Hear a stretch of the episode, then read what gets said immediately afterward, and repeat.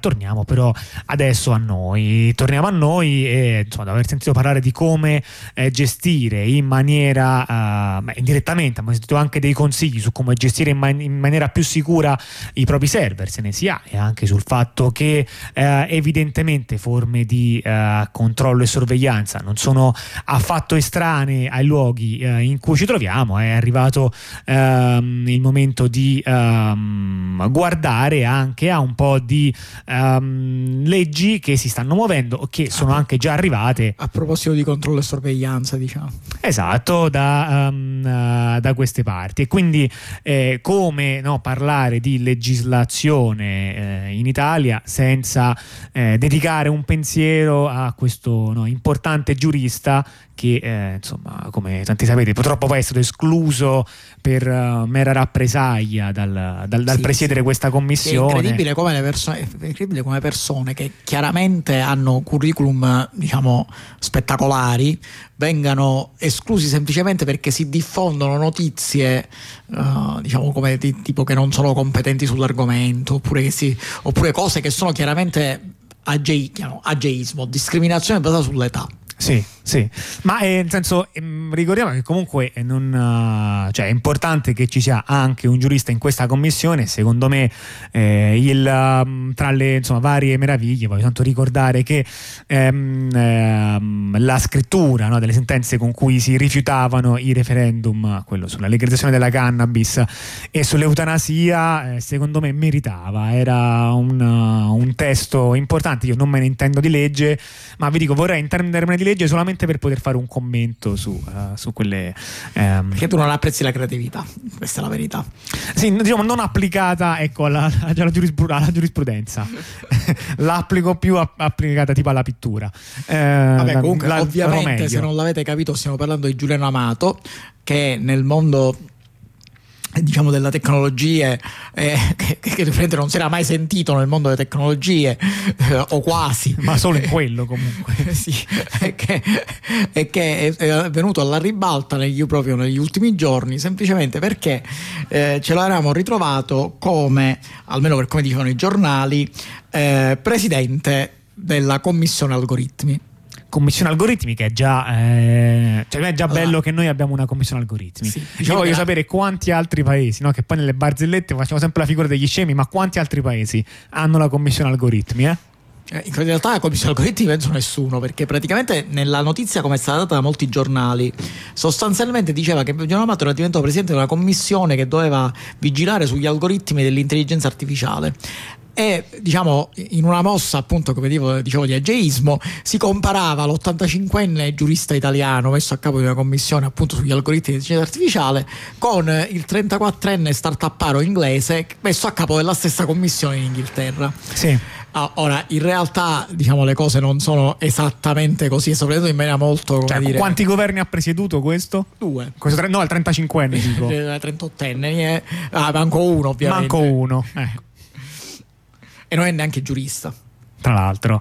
In realtà la notizia, diciamo, se la andate a guardare un pochettino meglio, si riduce di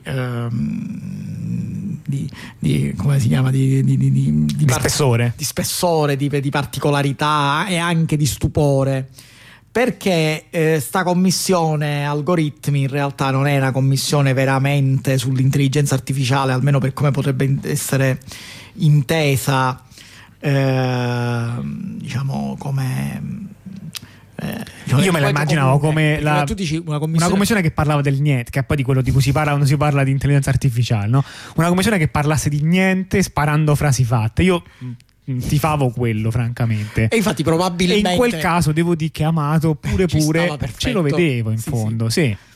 No, in realtà appunto questa cosa, l'immaginario collettivo, sta commissione doveva essere qualche cosa per governare l'intelligenza artificiale, sapete, tra film, cose, uno si immagina queste cose. In realtà è la commissione abbastanza ridotta come diciamo ambito, perché sta commissione in realtà non è una commissione per governare l'intelligenza artificiale in Italia, che diciamo sarebbe stato interessante come...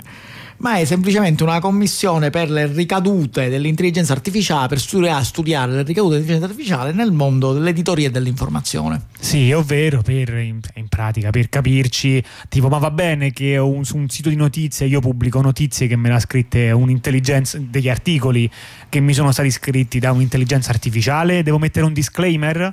È vietato? Di chi è la responsabilità? Bla bla bla, tutte quante tipo di cose, dico bla bla, non perché non siano importanti, è pure giusto che qualcuno se ne occupi, però chiaramente rispetto a, senso, mi aspettavo, cioè, proprio Gibson, no? Senso, con le mega intelligenze artificiali finalmente governate da poteri e contropoteri, e invece alla fine era sempre la solita roba. Infatti, quindi, diciamo, questo perde un po' di importanza la nomina di Amato, come diciamo, perché effettivamente, se andate a guardare questa commissione, poi andate a vedere che io forse questa cosa la considero, l'avrei considerata più grave della nomina di Amato, se la commissione fosse stata quello che sembrava dovesse essere, cioè il fatto che questa commissione è composta per metà da persone che si occupano di come si chiama, di argomenti, diciamo, tecnici che, diciamo, potevano capire qualcosa di intelligenza artificiale, e dall'altra metà di persone che sostanzialmente si occupano o di diritto o di, ce n'è uno che si occupa di bioetica. Sì, diciamo che hai dimenticato l'altra metà ancora, perché ci sono sempre, dopo due metà c'è un'altra metà, è una frazione minoritaria, quello il direttore di Milano Finanza, dici? No, lascia stare il direttore di Milano Finanza che era lì perché c'era un pomeriggio libero ma la quota di persone che provengono da istituzioni legate al Vaticano trascurabile. Sì, è non trascurabile, sono un paio di persone che, diciamo, sono legate. Comunque, dico, nell'ipotesi che questa fosse una commissione tra cui Giuliano Amato, scusate, sì. forse non tutti ricordano che Giuliano Amato, magari voi non l'avete letto questo suo bestseller ultimo, ma non è un suo bestseller, lui ha fatto la prefazione ma era anche presidente di non so che, ho controllato meglio, ha scritto questo bellissimo libro per, aspetta, non me lo so perso, com'è che si chiama, perché è presidente della consulta scientifica del Cortile dei Gentili, una consulta legata al Vaticano, che ha pochi mesi fa pubblicato il volume Intelligenza Artificiale Distingue Frequenter, non lo so come si pronuncia in latino, e chiaramente già, nel senso, chi altri scrive i titoli in latino, siamo già in questo odore di casa nostra che notoriamente è fecondo, ecco, quindi anche Giuliano Amato in questo senso poteva essere anche visto in quota Vaticano, ma non solo, c'era anche questo docente di bioetica, c'è ancora questo docente di bioetica di qualcosa di pontificio, mi sono perso di che, sì, pontificia Università Gregoriana. Sì, mi pareva che ce n'era anche un altro in realtà, vabbè, ma forse mi sono sbagliato. Più ovviamente la solita quota immancabile di persone che vengono da Luis, Bocconi e dintorni, anche lì non poca provenienza. Ora, noi, diciamo, visto l'argomento, a questo punto diciamo la cosa si riduce notevolmente, perché qua oggettivamente, se si tratta semplicemente di parlare delle ricadute dell'ingegnere sull'editoria, va bene che ci siano questo tipo di competenze, alla fine, diciamo, non è... diciamo, la questione era più la classica notizia che era stata, diciamo, pompata sui giornali assonando il nome di questa commissione con altri significati. Dopodiché veniamo invece a delle commissioni vere che hanno prodotto dei risultati reali, cioè anche questa è vera, però ancora non si è visto niente. Partirei dal Regno Unito, in cui potremmo avervi già raccontato, ma la sincera verità è che non ce lo ricordiamo se ve l'abbiamo già raccontato, perché nei nostri appunti, ma questo non è indicativo. Il Regno Unito ha appena approvato l'Online Safety Bill, era addirittura d'arrivo da tempo, e insomma, l'approvazione ufficiale è arrivata tipo l'altro ieri o comunque poco tempo fa, e si tratta di una legge che, per la verità, dice delle cose in sé molto vaghe, non del tutto chiare, ma un po' si capisce dove potrebbe andare facilmente a parare. Sì, diciamo che questa è la classica legge che è pensata per la sicurezza dei bambini contro la pedopornografia, che è uno dei mantra che hanno, diciamo, che hanno prodotto proposte su proposte di leggi in tutti i paesi praticamente dell'Occidente, in cui almeno dove non arrivano le leggi contro il terrorismo, almeno dove, sì, no, per coprire, diciamo, quella metà del cielo della censura che non è coperto dalle leggi contro il terrorismo, perché il concetto fa parte, diciamo, è famosa la frase che e chi ci pensa ai bambini, ecco, quelle leggi che con lo scopo dichiarato di andare contro la diffusione della pedopornografia propongono vari, diciamo, più o meno draconiani, variazioni più o meno draconiane contro alla fine la privacy o per aumentare il livello di controllo delle comunicazioni online. Allora, questa legge inglese, che diciamo è, poi parleremo anche della sua controparte europea, diciamo, già se ne parla da ormai da un sacco di tempo, perché è ora però è diventata ufficialmente legge. Praticamente è sarebbe una norma che punta a rendere internet un posto sicuro per i bambini. In che modo? Diciamo, cercando di ridurre il rischio di esposizione a contenuti che potrebbero avere, diciamo, un impatto pedopornografico. Ora, questa cosa è, appunto, come diciamo prima, è scritta in maniera estremamente generica, perché diciamo, questa è la classica legge che poi ha bisogno dei regolamenti. Cioè che viene scritta una legge dove ci sono i principi di base su cui dovrebbe funzionare questa cosa, però non ci sono all'interno definiti i confini di applicabilità di una forma di controllo, di un'altra forma di controllo, che quindi sono alla fine demandati alle autorità regolatorie, appunto, in Inghilterra.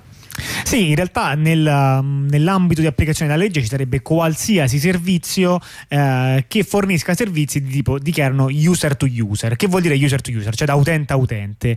Vuol dire, faccio un esempio al contrario, cosa non conta? Non conta per esempio il sito di Radio Onda Rossa. Ok, perché non conta? Perché lì gli utenti diretti non hanno possibilità di produrre dei contenuti che poi sono visibili ad altri utenti.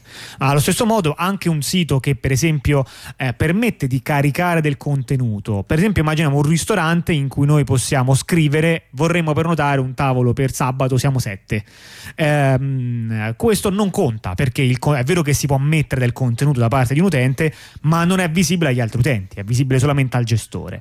Quindi che cosa? Invece un ristorante che mette sul sito i commenti degli utenti, ecco, un ristorante con i commenti degli utenti, quello conta. Perché quello c'è l'utente che manda il commento al ristorante, mette il commento al ristorante, ma quello poi è visibile a tutti gli altri. Esattamente, quindi in teoria niente proibisce ad un utente di scrivere qualche cosa di pericoloso, nel senso, in vari sensi, no? Potrebbe esserci scritto, no, un adescamento per il linguaggio, o anche, no, postata, se si possono postare foto, magari una foto molto esplicita, che è comunque pesante anche soltanto da vedere, no? Che lo sia anche per un adulto, per un bambino, ma in generale è chiaro che questo espone a diversi tipi di problemi. Diciamo che, volendolo mettere in una maniera, diciamo, generalizzante, questa legge è pensata per coprire un vuoto che da un sacco di tempo si cerca di coprire, perché se tu sei uno che pubblica una notizia, pubblica delle informazioni, quindi se hai una responsabilità da questo punto di vista, ovviamente se tu pubblichi materiale pedopornografico sarai responsabile. La cosa di cui si discute da anni è appunto il contenuto generato da utenti, perché si ha la contrapposizione tra un legislatore che per anni ha cercato di trovare tutti gli stratagemmi possibili per poter fare risultare che comunque chi pubblicava si assumeva la responsabilità di quello che scrivono gli utenti. Non so se vi ricordate, negli anni ci sono state varie assimilazioni, c'era, non mi ricordo quale decreto eredità, Urbani, sì, quello che assimilava praticamente qualunque persona che scriveva qualunque cosa su internet. Parliamo del governo Berlusconi 2, per capirci. Sì, no, cioè, 20 anni fa, però sostanzialmente già c'erano i blog. E questo... O ancora c'erano i blog. No, in quell'epoca era già. In quell'epoca era già, sì. E che praticamente voleva assimilare qualunque persona che scriveva un blog a un editore, quindi con tutte le responsabilità di un editore praticamente. Sì. Ovviamente queste cose poi sono passate perché non avevano senso, poi nel mondo dei social... Beh, fino a un certo punto, no? Perché per esempio poi il fatto che un'eventuale diffamazione commessa su un blog tuttora conta come diffamazione a mezzo stampa. Sì, perché è come se io stampassi il Corriere della Sera, no? E quindi no, ne do via 1 milione di copie ed è uguale se invece ho un blog e sostanzialmente lo vedo soltanto io. Sì, diciamo che comunque però le implicazioni peggiori di queste cose poi alla fine sono sempre state passate sotto traccia, sono rimaste solo delle parti che, diciamo, di questa filosofia, ecco, perché diciamo, si è andata invece a prevalere l'idea, perché per esempio in questa idea in questo è il commento, torniamo a questa legge di 20 anni fa, ci si chiedeva anche, ma quindi se una persona pubblica un commento su un blog, che è una cosa che si può fare senza nessuna registrazione, che era soprattutto al tempo si faceva senza nessuna registrazione, e quel commento contiene cose diffamatorie, ma allora chi ha la responsabilità di quel commento? Perché nel caso di un giornale che pubblica le lettere dei lettori è abbastanza evidente che se tu ricevi una lettera che diffama un'altra persona e la pubblichi, te ne assumi la responsabilità, cioè il direttore si assume la responsabilità legale delle lettere che pubblica, che sono sostanzialmente anonime, perché di fatto la posta non è che sia esattamente, no, pensiamo alla posta fino agli anni 90, cioè stiamo parlando non della PEC, proprio della io ti mando una cartolina,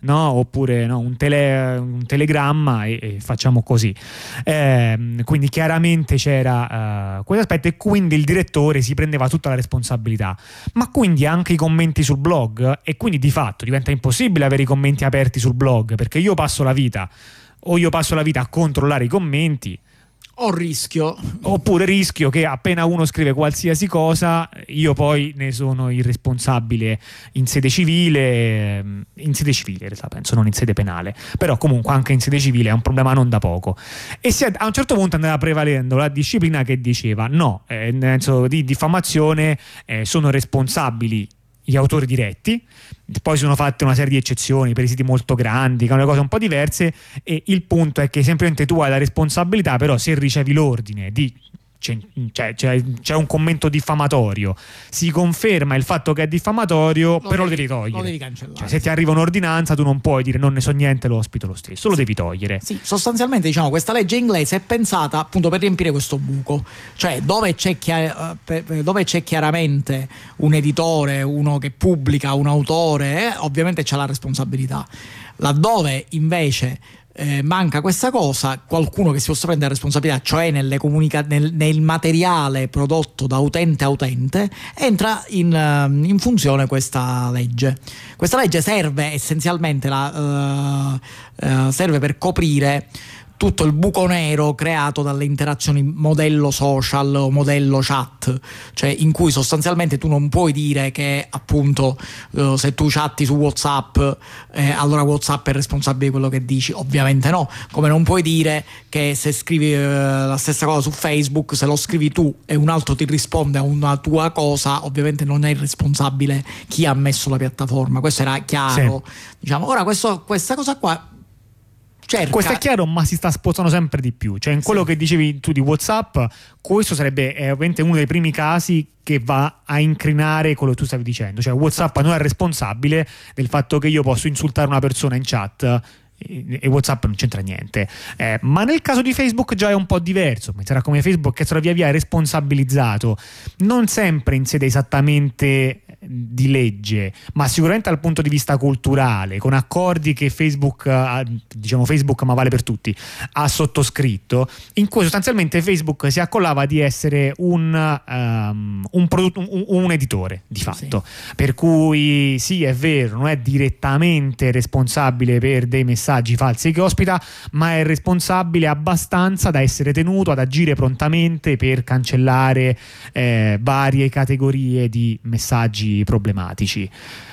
Quindi il fatto che Facebook non sia responsabile per il contenuto che ci gira è vero fino a un certo punto, sì, ma in genere si era operato un tipo di discrimine che diceva se il tuo modello è il modello in cui tu sei sostanzialmente un editore perché curi i contenuti, cioè tu già li vai a modificare quei contenuti, allora se tu fai così sei anche responsabile, ok? Quindi se tu i contenuti già li editi, ne sei responsabile. Se tu invece sei un mero fornitore di un servizio tecnico e non ti metti a interagire con il contenuto, quindi pensiamo ad esempio a chi gestisce un server mail, se è il caso di Facebook, perché non è vero? Perché Facebook già decide che cosa promuovere e che cosa no, già rimuove alcuni post fuori policy. Allora in quel caso gli si è detto: ma allora lo vedi che tu sei un curatore di contenuti e allora tu sei responsabile se non agisci. Diverso il caso di chi ha delle piattaforme tecniche che invece gli si riconosce il fatto che loro non sono tenuti a questo tipo di servizio. Questo non sto descrivendo esattamente una legge, sto descrivendo un orientamento che sembra molto comune. La legge inglese la sposta di un pochetto in avanti questa linea, perché sostanzialmente la sposta sulla questione di direttamente porsi il problema del dato generato da un utente e diretto ad altri utenti, e cercando di spiegare cosa devono fare, che cosa deve fare chi fornisce il servizio in questi casi. Ora, la soluzione, essendo la legge, appunto il target della legge è il controllo della pornografia infantile, ovviamente è pensata a già un'impostazione tra virgolette colpevolista, nel senso è un'impostazione in cui è chiaro che si vuole andare a colpire, cioè è pensata per andare a colpire un tipo di crimine ben preciso. Ora, come diciamo, non dice niente di specifico, lascia molto all'organizzazione, però dice alcune cose, alcuni principi base. Un principio base è quello che prima di tutto diciamo, due sono le cose fondamentali. Una è che dice che eventuali dati pornografici dovranno essere identificati dalle compagnie che forniscono i servizi, sia che vengano comunicati pubblicamente che privatamente. Ora, come vedete, non è che c'è scritto è proibito questo, è fatto questo, è una cosa molto generale, però ha delle implicazioni molto forti. Questo soprattutto se voi andate a guardare appunto i programmi di chat, che il fornitore del servizio sia in grado di identificare un dato scambiato sia pubblicamente che privatamente. Ora, pubblicamente non c'è problema, ma privatamente, certo, che significa? Che innanzitutto deve essere in grado di farlo, perché se lo deve fare.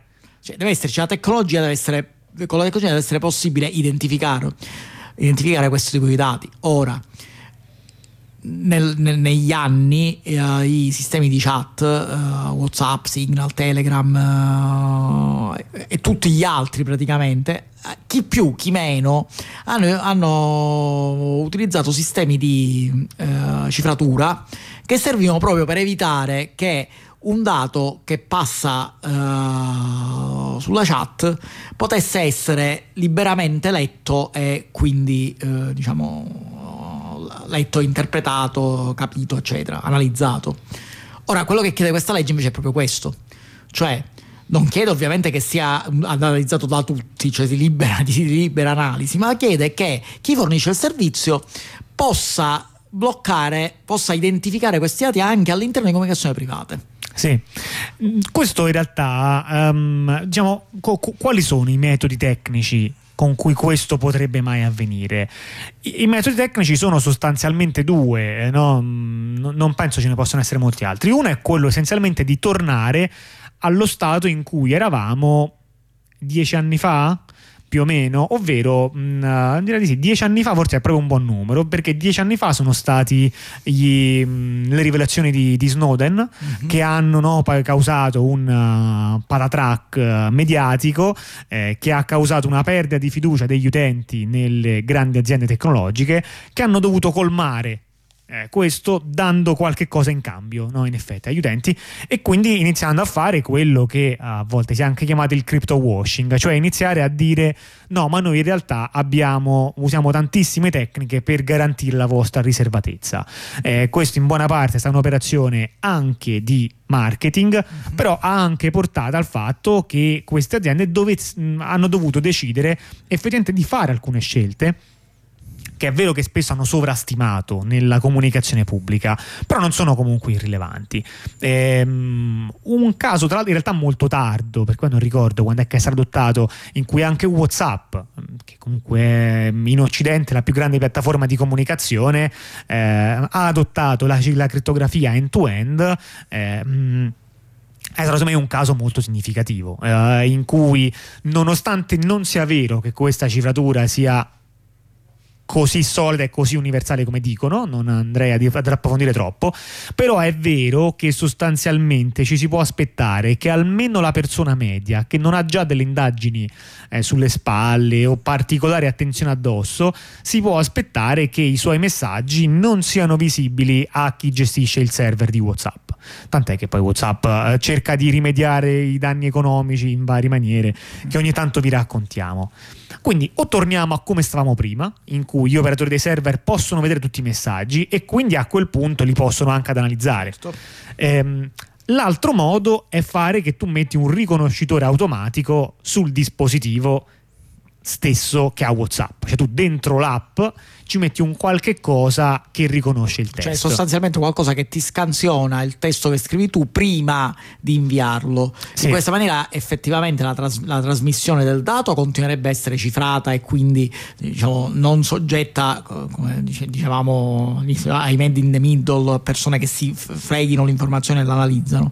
Però sarebbe, diciamo, il censore in questo caso sarebbe il tuo stesso device. Sì, che probabilmente sarebbe, siccome quei sistemi non sono mai perfetti, come mai potranno funzionare? Che quelli hanno una certa stima di confidenza e quando rivedono che non sono sicuri, prima di bloccarti i messaggi li manderanno in chiaro a qualcuno che lavora per WhatsApp e controlla quei messaggi. Sì, diciamo che se vogliamo essere, diciamo, fiduciosi nella tutela della privacy da parte di queste aziende, l'unica alternativa potrebbe essere semplicemente che invece gli togli delle funzionalità, cioè li fai funzionare peggio, nel senso che quando tu scrivi certi messaggi il sistema ti fa un bel pop-up che ti dice questo messaggio è stato riconosciuto come pedopornografico, quindi non lo puoi mandare, punto. Sì, ma in genere un sistema che dice all'utente che alcuni messaggi non si possono mandare non è un sistema che funziona bene per chi li vuole bloccare, perché poi l'utente prova a riscriverlo 100 volte finché non passa, sì, no? Perché troverà il modo di farlo passare. E tra l'altro poi dico che questa cosa che ho appena detto io comunque non è consentita alla legge inglese, perché la legge inglese dice che comunque questi dati vanno identificati e riportati. Quindi, cioè, se tu fai un device che ti blocca, anche se tecnicamente potrebbe funzionare, in realtà non va bene, perché comunque tu così fai in modo che sia impossibile per te, fornitore, cioè, riportare alle autorità che ci stavano scambiando cose pedopornografiche. Sì, insomma, però di fatto qualsiasi di questi due metodi, io ho fatto la distinzione, ma di fatto poi sono due metodi che in fondo si equivalgono, perché entrambi poi implicano il fatto che sia comunque possibile leggere il grosso delle comunicazioni altrui. Perché dico questo? Perché anche nella seconda versione, quella in cui aggiungendo un po' di riconoscimento automatico in maniera magica, qui proprio si spruzza della polverina magica e si dice se io avessi un sistema che li riconosce automaticamente e che gira sul tuo device, allora non ti devo intercettare.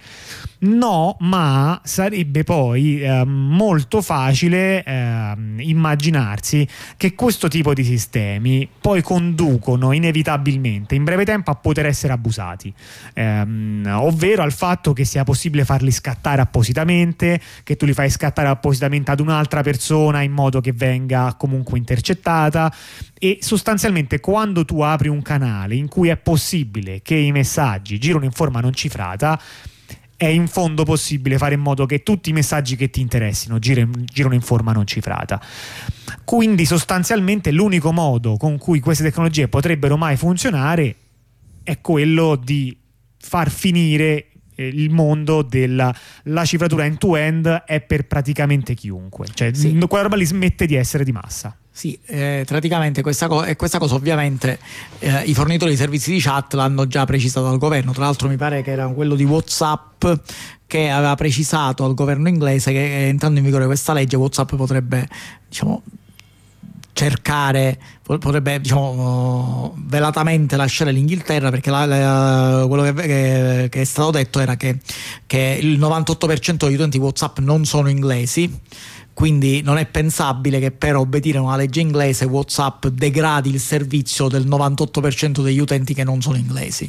Quindi diciamo perché dal punto di vista WhatsApp quello ovviamente è un degrado del servizio, quello che non ti fornisce più la cifratura. Sì, ed è un degrado del servizio che potrebbe pesare, perché comunque WhatsApp ha dei concorrenti e naturalmente ogni volta che si arretra su qualche cosa c'è il rischio di perdere quote di mercato. Ricordiamoci che WhatsApp già così fatica a stare in attivo, mi pare che non stesse in attivo nemmeno l'ultimo anno, non mi ricordo, ma l'avevamo detto, ma sicuramente tendenzialmente sta in perdita da tanto tempo ed è una di quelle aziende che sostanzialmente sì, è leader di settore, ma non ha ancora capito come riuscire a fare dei soldi, nel senso, dentro Meta, chi porta i soldi dentro sono Facebook e Instagram. WhatsApp è una perdita che però gli permette di mantenere un piede importante nel mercato. Sì, esatto. Voi capite che se WhatsApp non inizia nemmeno ad essere il sistema di default, quello che usano il grosso degli utenti, quello che si può dare quasi per scontato, inizia un po' a diventare problematico. Quindi WhatsApp probabilmente non è ben disposta a togliere la cifratura end-to-end, perché ne ci rimetterebbe molto in termini di utenti. Comunque diciamo erano due le parti più problematiche, una era questa, la seconda parte più problematica era che sostanzialmente questa legge prevede che i servizi che possono essere a cui possono accedere i bambini devono avere dei sistemi e dei processi proporzionati, progettati per prevenire diciamo l'incontro tra l'osservatore, cioè il bambino che usufruisce dei servizi, e i contenuti illegali. Anche qua stiamo parlando di massimi sistemi, cioè non dice cosa, non dice dove è il limite, dice semplicemente che se c'è un servizio e il bambino e che può essere usufruito da un bambino, bisogna utilizzare dei sistemi proporzionati, quindi sostanzialmente niente accette, niente cose che siano proporzionati, per impedire, a seconda di come è fatto il servizio, che il bambino possa accedere a contenuti giudicati pericolosi. Ora, tra queste cose rientrano tutte quelle tecnologie che dovrebbero impedire a un bambino di guardare i contenuti in questione. Anche qua la responsabilità sarebbe del fornitore del servizio. La prima cosa a cui viene in mente sono i sistemi di verifica dell'età. Infatti questa cosa ha fatto saltare in aria Wikipedia, perché Wikipedia, come dicevamo, rientra perfettamente nello campo d'applicazione di questa legge, perché Wikipedia è redatta sostanzialmente da utenti, quindi si tratta di un contenuto da utenti per utenti. E quindi è esattamente nello scopo. Tra l'altro anche da utenti non loggati. Quindi diciamo questo si entra perfettamente nel campo d'applicazione di questa legge. E quindi Wikipedia dovrebbe trovare un sistema per verificare l'età degli utenti, cosa ovviamente è stato giudicato assolutamente impossibile vista la mole di Wikipedia e la velocità di aggiornamento di Wikipedia, tenendo conto che una pagina di Wikipedia vengono aggiornate, mi ricordo se era ogni 2 secondi, ogni 0,2 secondi una pagina, ogni 2 secondi una pagina di Wikipedia viene modificata, ogni 2 secondi, ogni 0,2 secondi, non mi ricordo qual era la... Ma ho giocato più su 0,2, ti devo dire, perché comunque le pagine di Wikipedia sono tante. Sì, comunque dico, avendo un sistema di questo genere, ovviamente teoricamente uno dovrebbe chiedere ogni volta che c'è un aggiornamento, chiedere all'utente la age verification, che ovviamente sarebbe una cosa inutilizzabile. Anche qua il governo inglese subito è intervenuto dicendo, fugando i problemi, fugando diciamo le paure, perché dice che la legge dice semplicemente che i sistemi devono essere proporzionati, quindi è improbabile che Wikipedia venga classificato come un sistema pericoloso per i bambini, e di conseguenza magari dovrà fare degli interventi, ma non cose diciamo draconiane come il sistema di verifica dell'età per poterla consultare. Però il problema è sempre lo stesso, che la legge è abbastanza fumosa e che dà un sacco di poteri all'autorità di regolazione. quindi diciamo questo non rassicura sicuramente i fornitori di servizi. Tanto io posso aggiungere una inutilità, ovvero sono due modifiche al secondo, quindi ti okay. ricordavi bene ma non benissimo.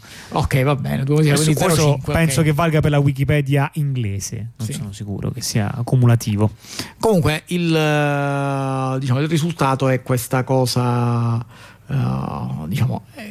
è che questa legge, che questa cosa che ormai è diventata una legge, ha aperto un calderone di discussioni a cui potrà portare una risposta soltanto quando verranno fatti i regolamenti dall'apposita autorità inglese.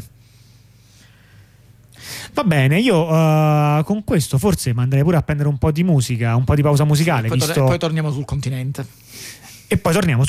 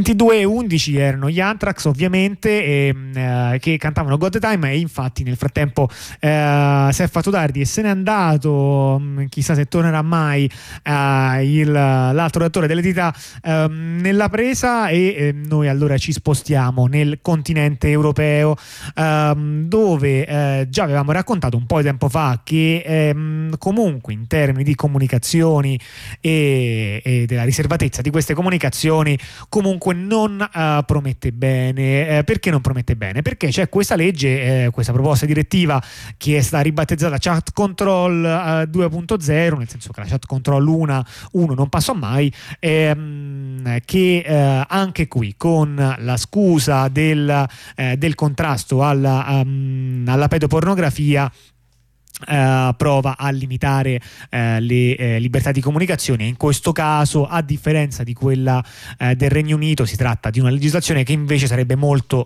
molto specifica. Dico che il contrasto alla pedopornografia è solamente un pretesto, perché da queste leggi per qualche motivo non si vede mai quali sono poi le cause che comportano questa forma di sfruttamento, quindi non sembra che questo contrasto si faccia anche per esempio in termini di educazione sessuale o con il contrasto alla radice dei fenomeni profondi che sono il traffico di umani, che sono in generale le insicurezze profonde sulla propria esistenza, che sono le condizioni che promuovono l'abuso in generale e l'abuso sui minori nello specifico. Queste cose poi scompaiono e a un certo punto pare che il concetto diventa leggere i messaggi della popolazione, ed è per questo che a noi non sembra che questo sia risolutivo. Il contrasto a un fenomeno pur grave non passa per l'indebolimento della società, ma per il suo rafforzamento. No, ma soprattutto perché il contrasto alla pedopornografia non certo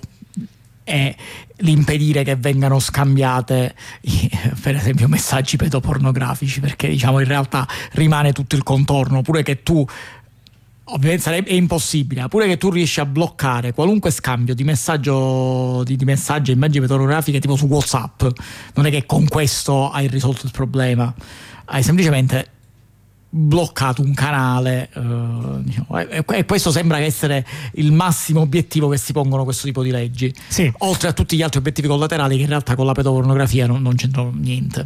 Nel senso, è chiaro che la continua circolazione del materiale è la prosecuzione di una violenza che continua, di una violenza, a quel punto di una violenza simbolica, ma che comunque rappresenta una violenza reale che è già avvenuta ai danni della persona che l'ha subita. Questo è chiaro, non è che la diffusione non è in nessun modo impattante sulla vita di queste persone, e tuttavia questo tipo di legislazioni promuove una società più repressa che non aiuterà a diminuire il fenomeno.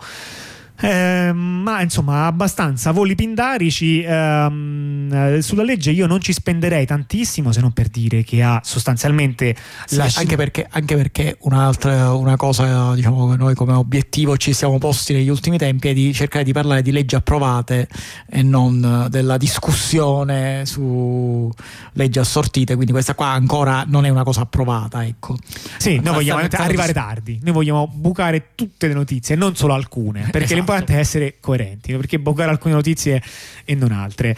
In questo caso la notizia che però vi riportiamo è vero che la legge non è ancora stata approvata, ma è anche vero che la discussione va avanti da tempo e che si è iniziata a parlare non solamente del merito della legge, che pure è importante che se ne parli e che la si contrasti, ma anche del metodo. La proposta di legge è stata spinta soprattutto dalla Johansson, che è una socialdemocratica svedese,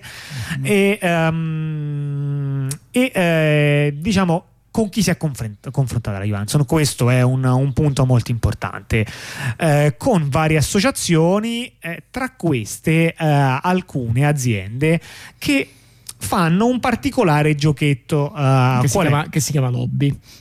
Il giochetto si chiama lobby, va bene, ok, questo è una questione, però è interessante il modo in cui fanno lobby.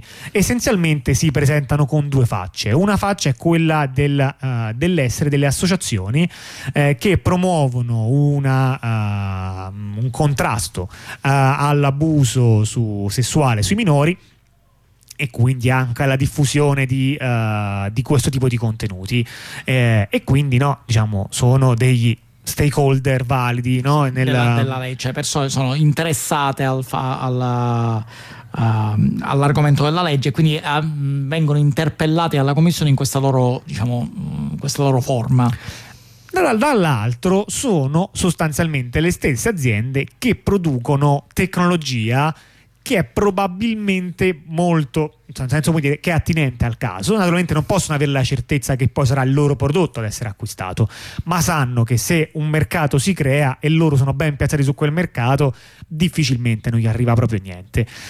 Che tipo di prodotti fanno? Principalmente fanno riconoscimento facciale. Il riconoscimento facciale infatti può anche essere utilizzato in questi casi, cioè nei casi in cui una persona che riporta di aver subito delle violenze vuole che si ritrovino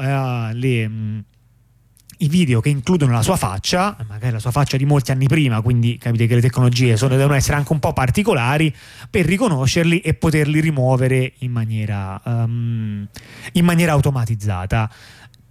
Quindi sostanzialmente loro hanno un chiaro interesse economico, quindi da questo punto di vista sono delle associazioni della società civile ben strane, perché sì, in genere non sì, sono l'unica cosa che c'hanno è che sono associazioni no profit, nel senso che sono fatte diciamo tecnicamente senza profitto, però sono chiaramente costole di aziende, nel senso che il loro non fanno profitto per sé, ma chiaramente spingono per cose che poi favoriscono le aziende. Questa è l'attività di lobbying tipica, che negli Stati Uniti sarebbe tipica, e in Europa è meno comune questa cosa, o almeno meno conosciuta, ecco. Sì, perché poi quello che si tratta spesso è che molte aziende che cosa fanno? Fanno l'associazione tal dei tali no profit di persone che portano avanti un'istanza che, guarda caso, coincide con la loro, la pagano loro questa associazione. Non vi siete mai chiesti perché un sacco di aziende hanno le loro fondazioni, che spesso sono anche editori di tipo giornali o libri o cose? Trovatemi una fondazione di queste che pubblica libri che casualmente vanno contro la politica dell'azienda che li finanzia. Sì. Forse la più famosa in Italia, quella che salta più spesso anche nei giornali, è la Fondazione Agnelli, no? Ma sì, lì diciamo che dal nome si capisce tutto, e quantomeno non hanno... almeno non si nascondono. Almeno non si nascondono. Dopodiché è interessante, no, come il clima politico di guerra alle ONG, come fossero il diavolo, ha appiattito, no, anche la capacità in effetti di riconoscere quelle cose che si fanno chiamare ONG, sono no profit, ma non sono assolutamente niente di nemmeno di, non portano nessuna istanza di progresso, no, nemmeno vago. Spesso le ONG comunque portano di fatto delle istanze almeno talvolta di colonialismo culturale, insomma, dipende dai casi, no? Però insomma diciamo che si possono trovare in certi casi li si possono iscrivere in alcune letture, in molti casi. In questi casi questi sono proprio semplicemente i portavoci delle aziende. Quindi alla Johansson è stato anche un po' chiesto di rendere conto del fatto che lei a quanto pare si era relazionata moltissimo con alcune fondazioni, tra cui la Oak Foundation, una organizzazione no profit che però era riuscita a mettere sul piatto ben 24 milioni di euro in campagne di lobbying, quindi non pochissimo. E anche la Oak Foundation ha dei legami con interessi economici essenzialmente nel settore poi della sorveglianza. Poi diciamo possiamo anche distinguere il fatto che questa sorveglianza è diversa dalla sorveglianza che fanno le telecamere automatizzate alle frontiere dell'Europa, ma comunque essenzialmente il mondo della tecnologia e della sorveglianza, che poi questa sia applicata a un ambito o un altro ambito alla fine poco importa. Ce ne sono anche tante altre di queste aziende, di queste ONG, che per esempio c'è Thorn, che è una famosa per essere stata fondata da Ashton Kutcher e la moglie Demi Moore, che hanno l'attrice sì. Che però poi ne sono usciti, ma quando nacque questa era la classica fondazione contro la violenza sui minori, sì. Che peccato che però nel frattempo filantropia diciamo, ovviamente c'erano gli attori, sono nomi di richiamo, e ci metteranno anche qualche spiccio in più. Sì, c'è qualche spiccio, ma non c'era bisogno, perché tanto comunque questa Thorn nel 2021 aveva $60 milioni di attivo, quindi diciamo come no profit aveva abbastanza profit. No, ma Thorn mi sa che non è una no profit, no, c'hanno quell'altra che è la no Thorn, profit che è sempre Thorn loro. È ufficialmente è un'associazione no profit. Ok. Cioè, nel senso che questi soldi che hanno di attivo li teoricamente li riutilizza per le attività dell'organizzazione stessa, di conseguenza diciamo non è un vero attivo, cioè non c'è nessuno che ci vuole, non c'è un profitto, non c'è nessuno che guadagna. Hanno un incremento di budget, però dico $60 milioni non sono pochi, ecco. Non sono pochi, no. Sì, c'è questo, ce n'era anche un'altra che era sempre legata a Thorn, non so se tu ce l'hai davanti la lista, io nel frattempo non ce l'ho più, e dei legami con questi gruppi a Johansson è stato chiesto di chiedere conto, ha risposto è stato chiesto direttamente dalla Commissione Europea di rendere conto, ha risposto sostanzialmente dicendo ma io devo parlare con tutti quanti gli stakeholder e quindi le leggi guardiamole nel merito, e diciamo quindi ha un po' dribblato la questione di metodo, essenzialmente dicendo tanto non è la prova, non è il mio, se c'è un'illazione che io abbia degli interessi economici, tanto per adesso non è uscito fuori niente, quindi diciamo una difesa anche comprensibile, che però non ha risposto del fatto che alcuni di questi stakeholder con cui è importante confrontarsi, come dire, qui siamo di fronte a un grande dilemma, ovvero ma fare lobby è un modo valido di fare politica? Questo è un tema, e ovviamente chi supporta l'idea che chi ha più soldi deve contare di più in questa società dice che sì, certo, fare lobby è un modo valido tanto quanto il fatto che un piccolo collettivo stampi la sua rivista, no? Sì, cioè un piccolo collettivo può stampare la sua rivista, io non posso mettere €20 milioni e promuovere la mia idea attraverso tipo uno stuolo di avvocati addetti stampa. È esattamente qual è la soglia? Non ci riesco a vedere differenze, ovviamente pensandoci bene non ci riesco a vedere differenze. Questo è quando uno ragiona in punta di logica e però non va a finire in nessuna parte di profondamente sensato. Sì, comunque diciamo sono queste, ma poi comunque se vi andate a guardare ce ne sono tante altre di queste associazioni, tipo c'è il Brave Movement, il Movimento dei Coraggiosi, che è la We Protect Global Alliance, che è una cosa addirittura sponsorizzata dai governi dell'UE, che sostanzialmente ha la sede in Olanda e si occupa di appunto sempre di argomenti di protezione dei cittadini. Comunque diciamo anche qua diciamo rispetto alla legge inglese qua abbiamo il fatto che per fortuna ancora non è stata approvata, però comunque come dicevamo c'è una questione di metodo qua, e il metodo è un metodo che sicuramente non è un metodo a cui noi siamo abituati nell'Europa continentale, questo è un metodo molto americano, se vogliamo. Cioè non siamo abituati a dirlo. Siamo abituati a farlo. Ma in generale è un metodo molto americano, perché questo è proprio il modo con cui negli Stati Uniti fanno cioè il lobbying negli Stati Uniti in un certo senso fa parte della politica in maniera ufficiale, certo. Ufficiale. Da noi non è ufficiale, non dovrebbe essere. Da noi si chiama comprarsi il senatore. Esatto, cioè, lo chiamiamo con un altro modo, siamo affezionati sotto a un'idea diversa. Sì, con questo ve l'ho giusto citare un po' di fonti che magari sono utili. L'articolo su IRPI Media a riguardo è interessante anche in generale, anche una fonte tenere d'occhio Netzpolitik. A tal proposito, così volevo anche ringraziare chi parecchio tempo fa ci ha scritto al dita nella presa @vandarossa.info per segnalarci un'estensione di Firefox che devo dire molto bella e che ci ha permesso di leggere questi articoli in maniera comoda, cioè che include un traduttore che copre un po' delle lingue principali europee e poche altre, questo va riconosciuto, l'ambito più limitato, che però non funziona che i dati che vi traduce li manda ad un server, cioè gira sul computer vostro e quindi è particolarmente rispettoso della privacy. Non funziona troppo male, a parte che tipo la von der Leyen diventa from the Leyen, cioè traduce proprio anche i cognomi. Questa era un'autodichiarazione di come hai fatto a leggerti gli articoli di Netzpolitik, va bene? Sì, questa è una dichiarazione di come avevo fatto, però anche per dare questo valore aggiunto dello strumentino tecnico che ce l'ha svoltata. Comunque, diciamo, possiamo partiamo altro di musica o passiamo a iniziare dopo? Secondo me andiamo con gli Addicts e poi proseguiamo incredibilmente in tempo per l'esecuzione di questo pseudocodice che noi abbiamo nei nostri appunti, che a questo punto, vi dico, valuta a true.